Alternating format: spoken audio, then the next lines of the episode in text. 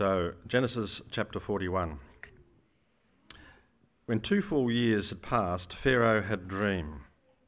He was standing by the Nile when out of the river there came up seven cows, sleek and fat, and they grazed among the, feed, the reeds. After them, seven other cows, ugly and gaunt, came up out of the Nile and stood beside those on the river bank. And the cows that were ugly and gaunt ate up the seven sleek, fat cows. Then Pharaoh woke up. He fell asleep again and had a second dream. Seven heads of grain, healthy and good, were growing up on a single stalk. After them, seven other heads of grain sprouted, thin and scorched by the east wind. The thin heads of grain swallowed up the seven healthy, full heads. Then Pharaoh woke up. It had been a dream.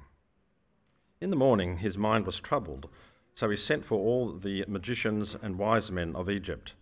Pharaoh told them his dreams, but no one could interpret for them for him. Then the chief cupbearer said to Pharaoh, Today I am reminded of my shortcomings. Pharaoh was once angry with his servants, and he imprisoned me and the chief baker in the house of the captain of the guard. Each, of us had a dream the same night, and each dream had a meaning of its own. Now, a young Hebrew was there with us, a servant of the captain of the guard. We told him our dreams, and he interpreted them for us, giving each man the interpretation of his dream. And things turned out exactly as he interpreted them to us. I was restored to my position and the other man was impaled. So Pharaoh sent for Joseph, and he was quickly brought from the dungeon. When he had shaved and changed his clothes, he came before Pharaoh. Pharaoh said to Joseph, I had a dream, and no one can interpret it. But I heard it said of you that when you hear a dream, you can interpret it. I cannot do it, Joseph remi- replied to Pharaoh but God will give Pharaoh the answer he desires. Then Pharaoh said to Joseph, In my dream I was standing on the bank of the Nile, when out of the river there came up seven cows, fat and sleek, and they grazed among the reeds. After them, seven other cows came up, scrawny and very ugly and lean. I had never seen such ugly cows in all the land of Egypt.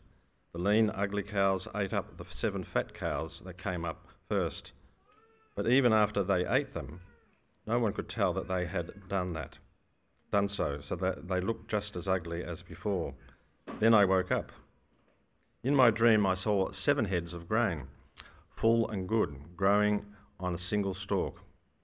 After them, seven other heads sprouted, withered and thin, and scorched by the east wind. The thin heads of grain swallowed up the seven good gra- heads. I told this to the magicians, but none of them could explain it to me. Then Joseph said to Pharaoh, The dreams of Pharaoh are one and the same. God has revealed to Pharaoh what he is about to do. The seven good cows and seven years are seven years, and the seven good heads of grain are seven years. It is one and the same dream. The seven lean, ugly cows that came up afterward are seven years, and so are the seven worthless heads of grain scorched by the east wind. They are seven years of famine. It is just as I said to Pharaoh God has shown Pharaoh what he is about to do. Seven years of great abundance are coming throughout the land of Egypt, but seven years of famine will follow them. Then all the abundance in Egypt will be forgotten, and the famine will be uh, and the famine will ravage the land. The abundance in the land will not be remembered, because the famine that follows it will be so severe. The reason the dream was given to Pharaoh in two forms is that the matter has been firmly decided by God, and God will do it soon. And now let Pharaoh, Pharaoh look for a discerning and wise man and put him in charge of the land of Egypt. Let Pharaoh appoint commissioners over the land to take a fifth of the harvest of Egypt during the seven years of abundance. They should collect all the food of these good years that are coming and store up the grain underneath the authority uh, of Pharaoh to be kept in the cities for food. This food should be held in reserve for the country to be used during the seven years of famine that will come upon Egypt, so that the country may not be ruined by the famine. The plan seemed good to Pharaoh and to all his officials. So Pharaoh asked them, Can we find anyone like this man, one in whom is the Spirit of God? Then Pharaoh said to Joseph, Since God has made all this known to you, there is no one so discerning and wise as you. You shall be in charge of my palace, and all my people are to submit to your orders. Only with, only with respect to the throne will I be greater than you. So Pharaoh said to Joseph, I hereby put you in charge of the whole land of Egypt. Then Pharaoh took his signet ring from his finger and put it on Joseph's finger. He dressed him in robes of fine linen and put a gold chain around his neck. He had him ride in the chariot as his second in command, and people shouted before him, Make way! Thus he put him in charge of the whole land of Egypt. Then Pharaoh said to Joseph, I am Pharaoh, but without your word no one will lift hand or foot in all Egypt. Pharaoh gave Joseph the name Zaphenath Paneah and gave Asenath, daughter of Potiphar, priest of On, to be his wife. And Joseph went throughout the land of Egypt. Joseph was thirty years old when he entered the service of Pharaoh, king of Egypt. And Joseph, and Joseph went out from Pharaoh's presence and travelled throughout Egypt. During the years of abundance, the land produced plentifully. Joseph collected all the food produced in those seven years of abundance in Egypt and stored it in cities. In each city, he put the food grown in the fields surrounding it. Joseph stored up huge quantities of grain, like the sand of the sea. It was so much that he stopped keeping records because it was beyond measure. Before the years of famine came, two sons were born to Joseph, to Asenath, daughter of Potiphar, priest of On. Joseph n- named his firstborn Manasseh, and said, It is because God has made me forget all my troubles and all my father's household. The second son he named Ephraim, and said, It is because God has made me fruitful in the land of my suffering. The seven years of abundance in Egypt came to an end, and the seven years of famine began, just as Joseph had said. There was famine in all the other lands, but in the whole land of Egypt there was food. When all Egypt began to feed, to feel the famine, the people cried to Pharaoh for food. Then Pharaoh told all the Egyptians, Go to Joseph and do what he tells you. When the famine had spread over the whole country, Joseph opened all the storehouses and sold grain to the Egyptians, for the famine was severe throughout Egypt. And all the world came to e- e- Egypt to buy grain from Joseph, because the famine was severe everywhere. The second um, reading is found in Philippians chapter 2 and verses 6 um, to 11. Um, we're starting at verse 6. Who, being in very nature God, did not consider equality with God something to be used to his own advantage. advantage. Rather, he made himself nothing by taking the very nature of a servant, being made in human likeness and being found in appearance as a man, he humbled himself by becoming obedient to death, even death on a cross. Therefore, God exalted him to the highest place and gave him a name that is above every name, that at the name of Jesus every knee shall bow in heaven, on earth, and under the earth, and every tongue acknowledge that Jesus Christ is Lord, to the glory of God the Father. This is the word of the Lord. Thanks for having me up here, church family. I'll just get myself organised. So a couple of months ago, my one of my best mates uh, messaged me and said, "You need to come over." And so unexpectedly, I went over to his house and um, to catch up. And he dropped this absolute bombshell on me. He said, "I've got no easy way to say this to you, Joel, but I've got cancer." This, this guy's healthy, young. He's got a nine-month-old baby. We're gym buddies together. We'd exercise every week. He's got a growing career, And in a matter of one doctor's visit, his primary worry was what movie to watch on Friday night to how he was going to stay alive. What has been a defining moment in your life? It might not be illness, it might be a good thing. It might be coming to the Inner West Church, it might be meeting that special somebody. But what has been that defining moment that as you look back on that time, that the trajectory of your life has changed ever since? From that point, everything has been different. Well, in today's passage, it's a defining moment for Joseph, for Egypt, and we'll later see Israel and God's plan ultimately to save us. So far in Genesis, we've seen God has made a good world that we live in. But through a defining moment of rebellion, we humans have made it bad. And sin has entered this world. But God, in His grace, keeps on giving humanity a chance. Yet, as humans, they've continued in sin, to stuff it up with violence, broken relationships, and death. And as we look at Joseph's family, it continues, right? Here in chapter 41, we're at the point in Joseph's story where he's repeatedly suffered injustice, betrayal, and that's largely been by his own family. Last week we heard that Joseph was his father's favorite and he bragged about that, so he fell victim to his brother's jealousy. They sent him off to be a slave and he ended up in Egypt in chapters 39 and 40, Joseph is working in charge of his master's house. And because he wouldn't sleep with his boss's wife, she falsely accuses him of rape, and then he's sent into prison.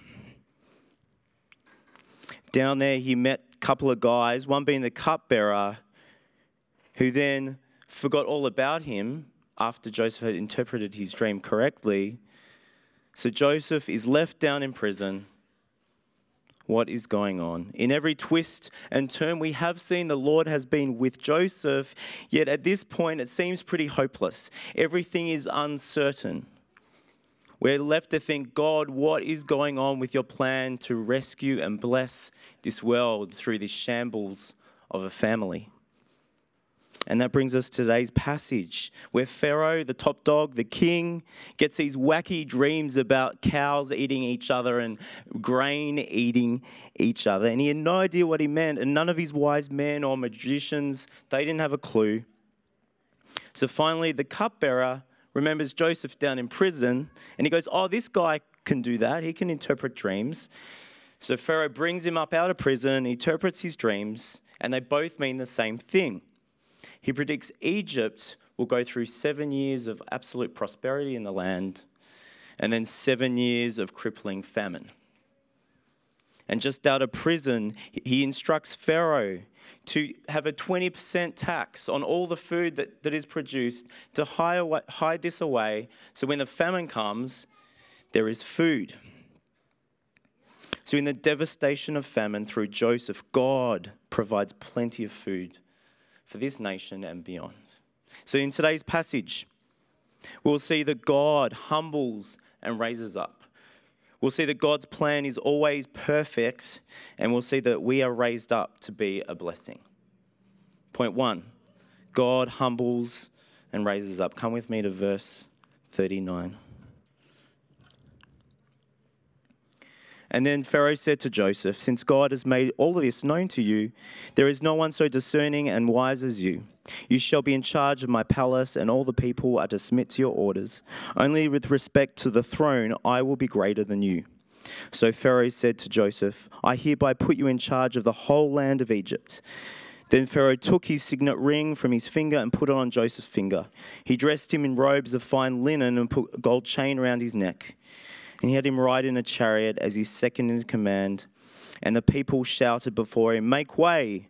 Thus he put him in charge of the whole land of Egypt. What a dramatic turn of events. We can't miss this. God epically raises Joseph up from imprisoned rags to dressed in fine linen, wearing gold chains around his neck, all the bling of Tupac presiding over the whole nation. And on the surface, this could appear to be a nice rags to riches kind of story. But this amazing transformation of Joseph's circumstances really mirrors an internal transformation in Joseph. We remember from last week, this guy was not exactly humble.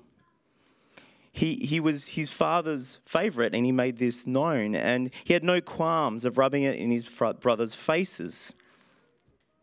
Campbell, helpfully last week, showed us we ought to not moralize Old Testament figures. And to be honest, Joseph, his brothers, all the way back to Abraham on their best day, are pretty morally suspect at best. But here in this chapter, looking at Joseph's character, we now see a Christ like figure. We've seen a work of grace transforming Joseph's heart. God has done something significant for us to see. So I'm going to make a couple of observations about what God has done in him here. Firstly, God uses suffering to bring humility. Have we seen in Joseph's life thus far, things have gone bad from worse, from situation to situation of betrayal, lies, and injustice. Yet Joseph's radical transformation has been forged by this very suffering and loss and trials.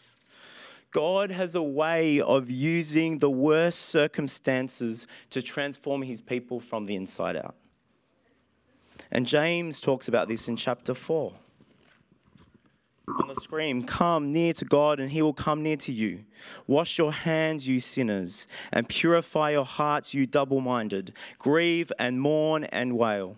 Change your laughter to mourning and your joy to gloom. Humble yourselves before the Lord, and he will lift you up. When I asked us at the top to consider a, defi- consider a defining moment in our lives, were they moments of suffering or success? Pretty much every Christian I have met has wonderfully uh, been gloriously transformed by God in, in amazing uh, different ways. God has a plan for each one of us, and then that is so unique. But I've noticed a common theme in every Christian's life, every Christian that I have met, is that God has generally used suffering and loss to draw him to himself, draw us to himself. In my life, God has brought me to himself when I've been self sufficient in times of illness. In times I've relied too much on others, He has isolated me. And our ultimate defining moment, our salvation in Him, involves being brought low, humbling us with the reality of our sin and our need for grace in Christ Jesus. In Romans 5, it's on the screen. Therefore, since we've been justified through faith, we have peace with our God through our Lord Jesus Christ, through whom we have gained access by faith into the grace in which we now stand. And we boast in the hope of the glory of God. Not only so, but we also glory in our sufferings, because we know that suffering produces perseverance, perseverance, character, and character, hope and the hope that does not put us to shame because God's love has been poured out into our hearts through the Holy Spirit who has been given to us. Friends, if you're encountering a particular trial right now, if you're suffering, I don't want to minimize your pain. It's real. But I want to encourage you today. Eternal, precious work is being done. In Christ, we can even boast or glory in our suffering. For those in Christ, nothing is futile, nothing is wasted. He's refining us, purifying us, shaping us, giving us His perseverance, His character, His hope, making us into the likeness of Christ. All work of the Holy Spirit. And as we see this in Joseph, come to verse 15. Pharaoh said to Joseph, but I had a dream and no one can interpret it. But I've heard it said of you that what then that you, you hear a dream and you can interpret it. I cannot do it, Joseph replied to Pharaoh, but God will give Pharaoh the answer he desires. In this moment, Joseph is giving glory to God for his gift. Joseph's elevation to power is matched by his elevation of what God can do rather than himself. Such a dramatic contrast to his, to his earlier recollection of his dream, now giving complete glory to God. Unlike the magicians and wise men, he attributed interpretation to God's work, God's power. Friends, the transformative work in rainy days helps us to see God in the sunny days. In moments of success, when things work out at work, or at uni, or in our families, or with friends, do we attribute to His work, His blessing, His grace? Another observation is that Joseph wasn't defined by the injustice inflicted against him. If anyone had a reason to play the pity party or be jaded or bitter, it was this guy the betrayal by his family, the injustice, being thrown to prison over a lie. But come with me to verse 50. Before the years of the famine came, two sons were born to Joseph by Asenath, the daughter of Potiphar, priest of On. Joseph named his firstborn Manasseh, and it said, It is because God has made me forget all my trouble and my father's and all my father's household.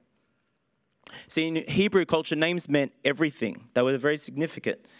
And the name of his firstborn son, Manasseh, was a powerful statement to Joseph's mindset and his transformed heart. Commentators note the verse 50 to forget all my trouble in my father's household he wasn't saying to wipe these people from my mind in a stuff them kind of way. No, it was rather choosing to leave behind his bitterness in the past. It would be so easy for him in his new position of power to be vengeful, outworking that in feeling sorry for himself. But no, we don't see that. He chose to leave behind the bitterness in the past not defined by the injustice, to no longer be defined by his suffering. He chose not to dwell on the past, but live in the present as he focused on God's promise and God's providential hand over this nation in which he's been placed in charge. See, Christianity is not a blind positivity that minimizes suffering, and it's not about denying real pain, no, but it's not letting us define us either when we've been hurt by others, betrayed by those close to us. Like Joseph, do we have a kingdom forgetfulness to the pain that people have done to us? Let's be a people not defined by the worst things done to us, but by the sinless one who unjustly died for us. And my final observation on Joseph's transformation is his humility meant a bold trust. As you skim over verses 33 to 36, we see his interpretation of the dream before Pharaoh was really risky. Even though he was summoned for this, it could have been really bad news for Pharaoh. The seven years of famine really could have put Pharaoh's kingship um, at risk because it was tied to the fertility in the Nile. And we remember how fickle guy this guy was. Remember the baker, he was decapitated. But notice Joseph's risky trust in God here. We see him going further than merely interpreting the dream. Him being a foreigner and a convicted criminal directs national economic government policy to him. He appoints government departments and sets out an economic plan for keeping 20% of, of produce in reserve for the first seven years of the famine. This was outrageous. This was amazing. See, true humility sometimes means stepping out in faith, trusting God more than ourselves. And this boldness, trusting not a brash arrogance that we saw him in saw with him earlier, but trusting in God's plan and His sovereignty and His word. That he, God is faithful to keep His promise to Abraham and to keep, look after this nation. Humble trust in God means being faithful with what God has put in our, hand, our hands right now, even in the worst of situations. When things in life haven't worked out as planned, are we continuing to boldly serve God and use our gifts to glorify Him, not giving up on serving and loving people when we're tempted to think, what is the point?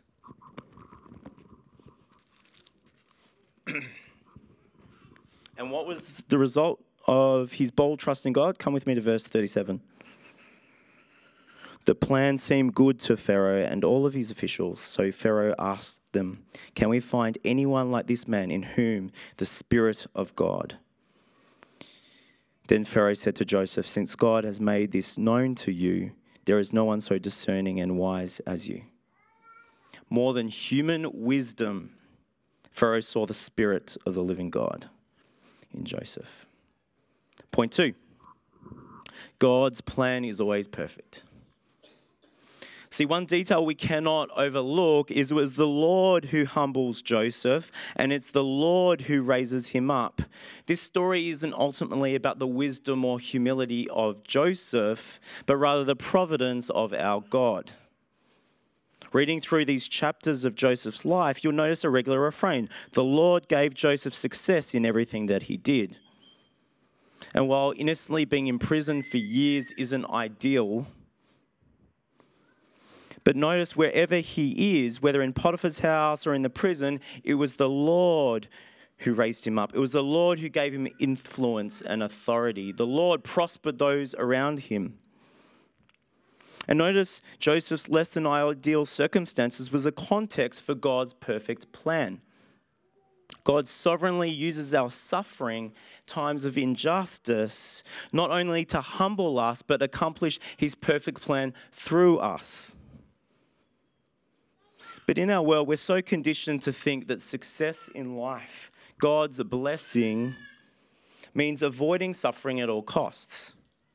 Like that Black Mirror episode where people are rating each other for every interaction, every situation must be perfect. To do well financially, have continual exponential career advancement, yet also have a full and life giving relationships and family and having that perfect photo of our Saturday morning brunch, yet having perfectly fit bodies that never get sick. But see Joseph's setbacks here. Before this chapter is a sequence from one painful and uncertain moment to the next. Yet God is powerfully and actively moving behind the scenes to fulfill his perfect plan. See the details. When Joseph's brother devised a plan to destroy him and send, sell him as a slave, it was God who was working behind the scenes to send him to Egypt.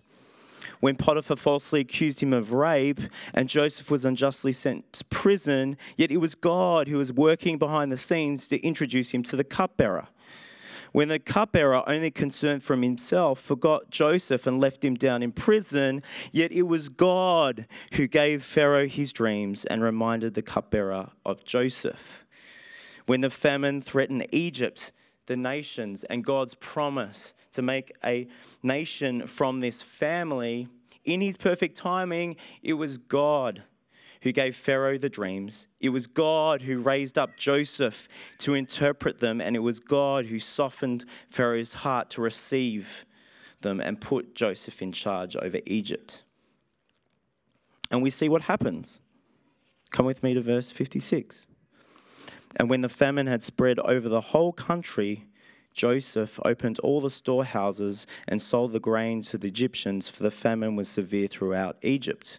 And all the world came to Egypt to buy grain from Joseph, because the famine was severe everywhere. See this defining moment.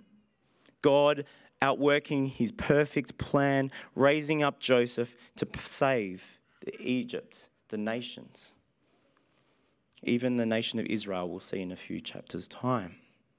See, God perfectly waves our most uncertain and painful moments into his majestic plan for our good and his glory. Hindsight is a wonderful thing. We're only partway through our small part in God's bigger story. Like God, we do not see the big picture. We don't see Him gloriously moving behind the scenes as we speak and building His kingdom even when we're sleeping at night.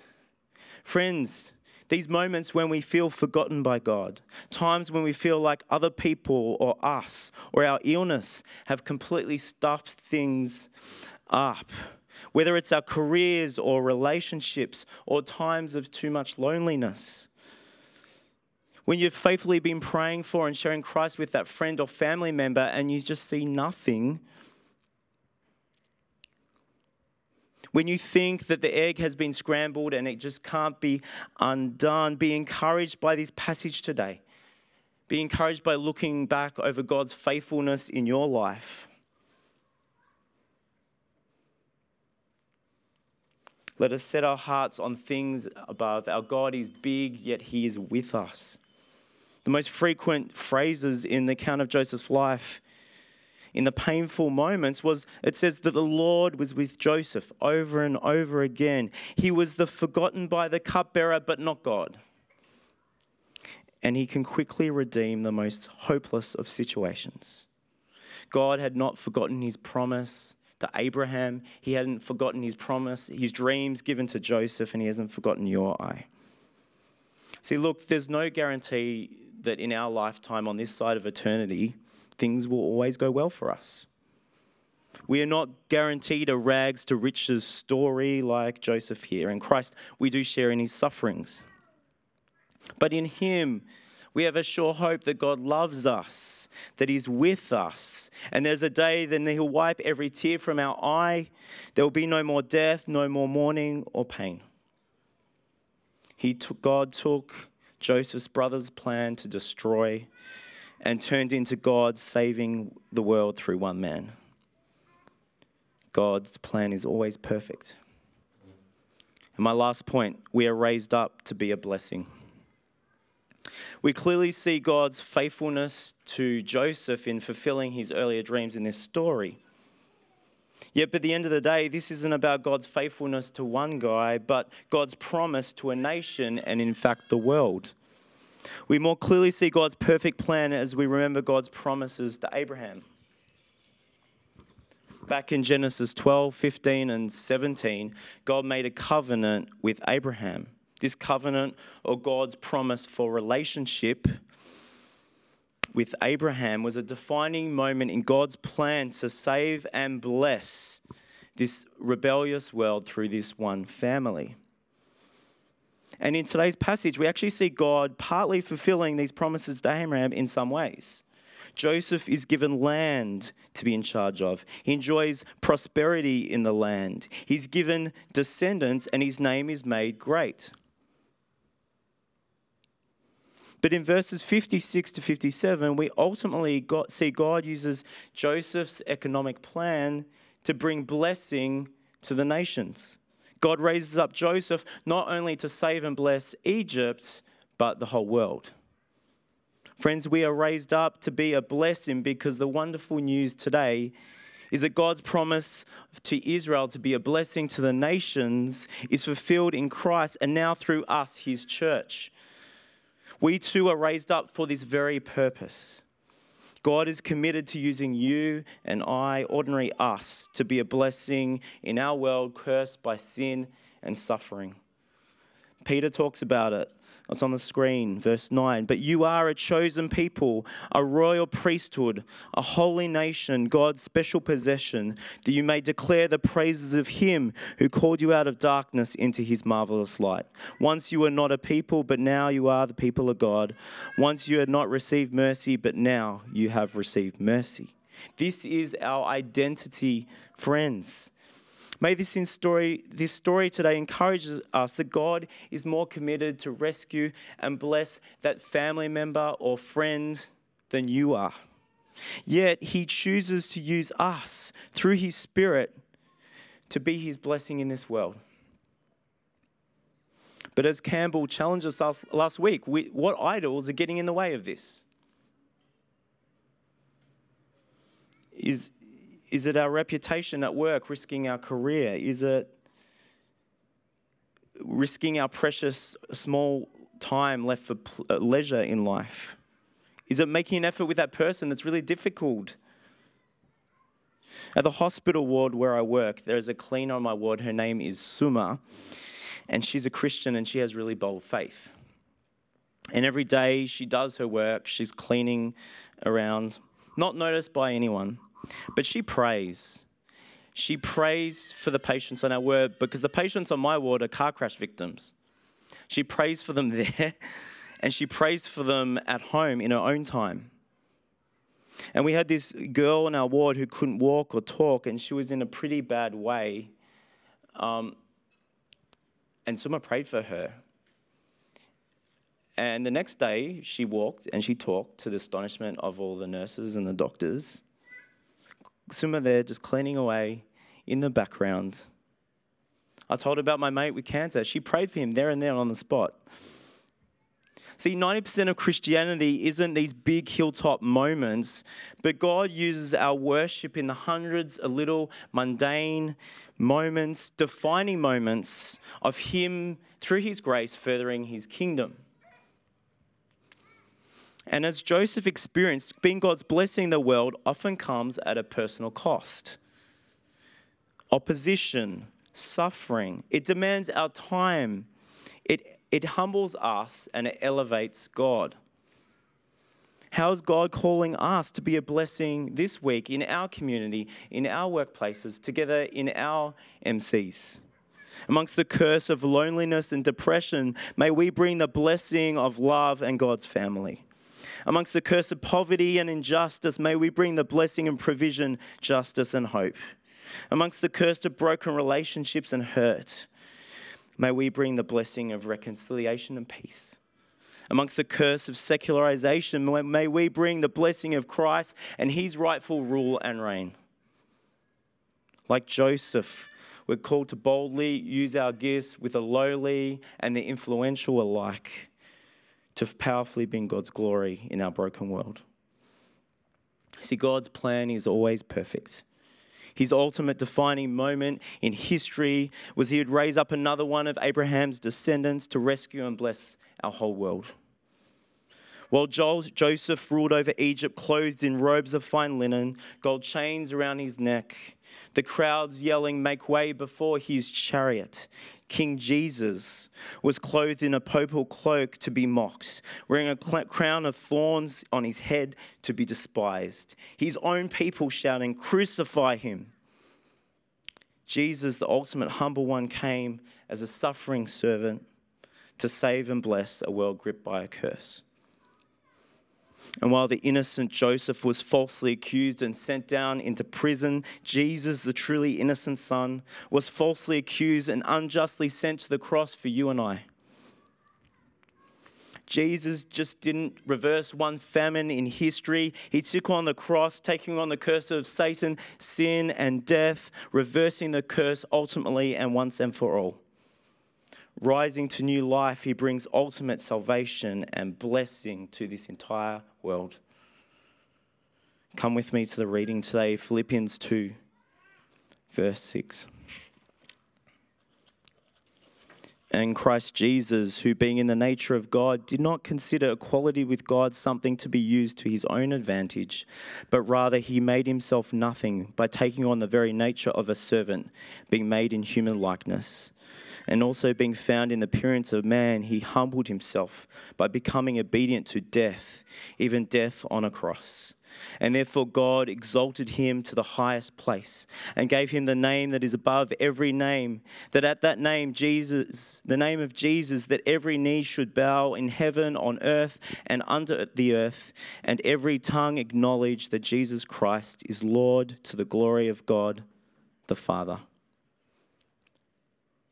Well, God used the boastful Joseph and raised him up to rule a nation for a time. Jesus, God's only son, humbled himself to death, and God exalted him in glory above every name for all times. In him, our curse of sins are reversed, indeed forgiven. In him, we are raised up to a new life. In him, we're adopted into a new kingdom. In him, we are welcomed into his royal family through his Spirit. And today, through Christ, God wants to invite each and every one of us to be part of his kingdom plan, to be a blessing to our world, our community, the inner west, through his Spirit. Let me pray.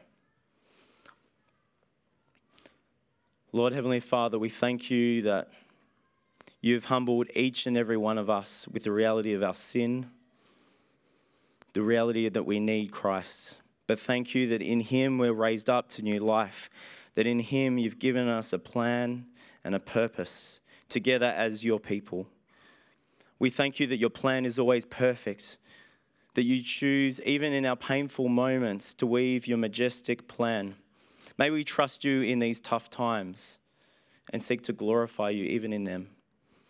And Lord, we thank you that you've called each and every one of us to be your blessing in this world.